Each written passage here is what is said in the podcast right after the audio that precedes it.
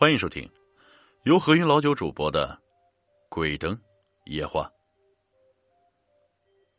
不知道啊，有没有听众是巴中的朋友？我们一起回忆一下下面这件事情。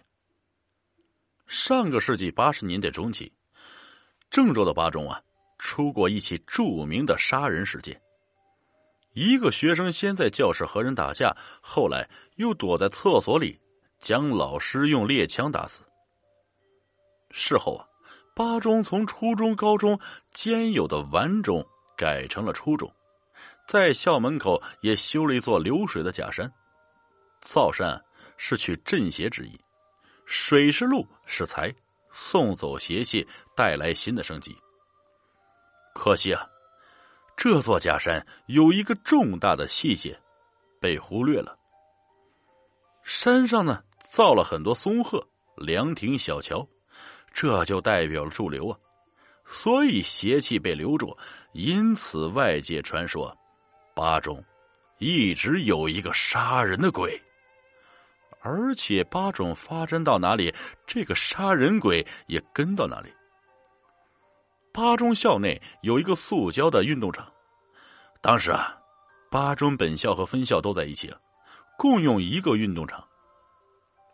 只是学费不同，巴中没有住校生，家属区和校园是隔开的，所以啊，这个空旷的运动场在晚上是没有人用的。夜深人静，整个校园只剩下校门有一个保卫人员。运动场没有灯光，又离校门很远。从校门望过去，只能看到运动场上黑漆漆的一片，但声音可以传得很远，尤其是深夜。五月的一个晚上，一个保卫听到教学楼有声音，而且声音很大呀，普普通通的，像有人在搬东西，又像有人在打架。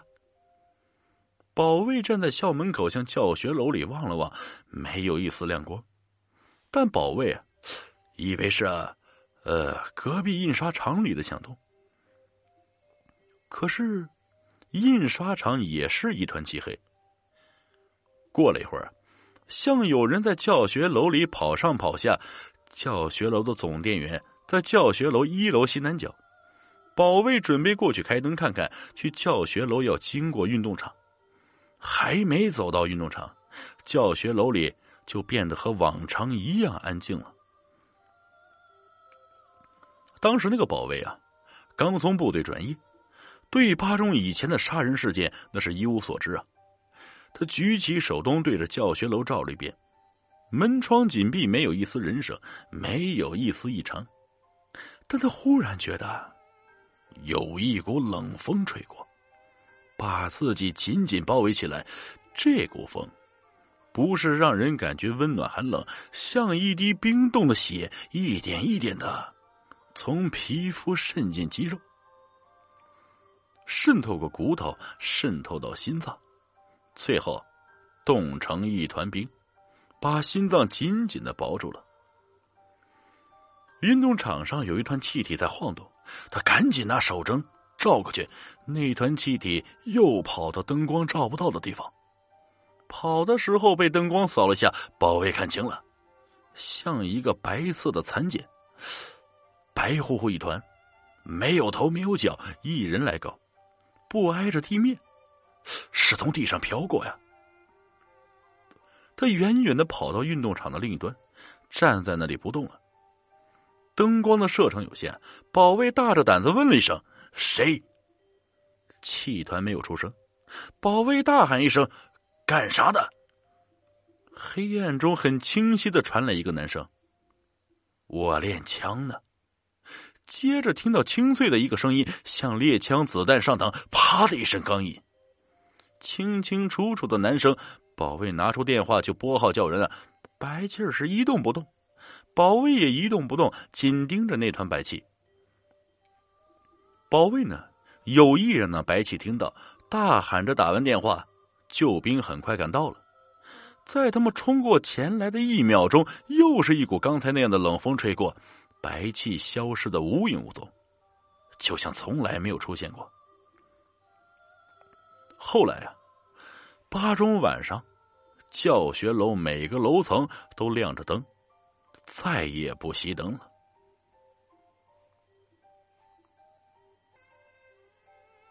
八中啊，还有一个分校，就是幺八联合国际中学，市一中和八中联合办学，一中办高中，八中啊办初中。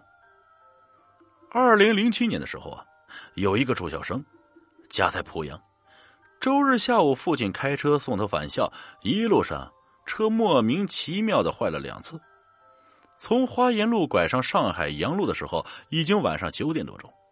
可车又忽然灭火，眼看着再过一条锁灵路就到了，父亲就让女生自己先走回去，他待在那儿修车。女生背着书包，沿着海洋路路北自东向西走，到了锁灵路和海洋路交叉口啊，看到锁灵路路东啊站着一个穿着老式的黄军装，单肩背了一个军绿书包的人，猛一看。可能是个和他差不多的大学生啊。这么吵啊！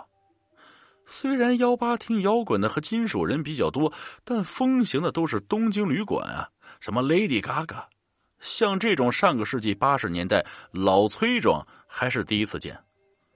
女生是不由多看了几眼，感觉他周围笼罩着一股黑气，别是从《植物大战僵尸》里走出来的吧？女生心想。这个时候，那个男生忽然问女生：“这里有个八中分校。”原来不是一个学校的。女生心想：“是啊，过锁岭路路口就是啊。”锁岭路怎么过不去？你跑过去不就行了吗？女生说完，快步从东向西穿过锁岭路，过了路口，回头一看，那个男生站在锁岭路路东，好像脚上拴了铅块。很艰难的抬起来，一点儿就又立刻沉了下去，一步也向前移动不了，脸上还是木呆呆的，没有一点表情，眼睛空洞的盯在前方，眨也不眨一下，像被盯住了，嘴巴是直呆呆的张着，听不出来声音是从哪儿发出来的。女生这才发现，四周一个人也没有啊！据说“锁”字就是对付妖魔鬼怪的。会不是鬼呀？他一下子晕了，想抬腿也抬不起来，全身都要瘫下去了。男生说：“我过不去四零路。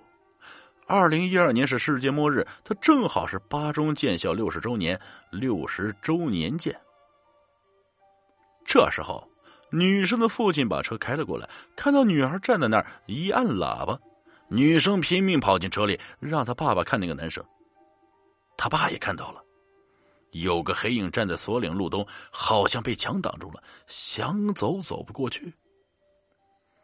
两人心里同时感到一阵阵寒气是直逼过来，恨不得立刻旋风般逃到九霄云外。开了很远，心还想着，但那个黑影说的是二零一二年，的确是八中建校六十周年。不知道的时候。是会不会发生这件事情？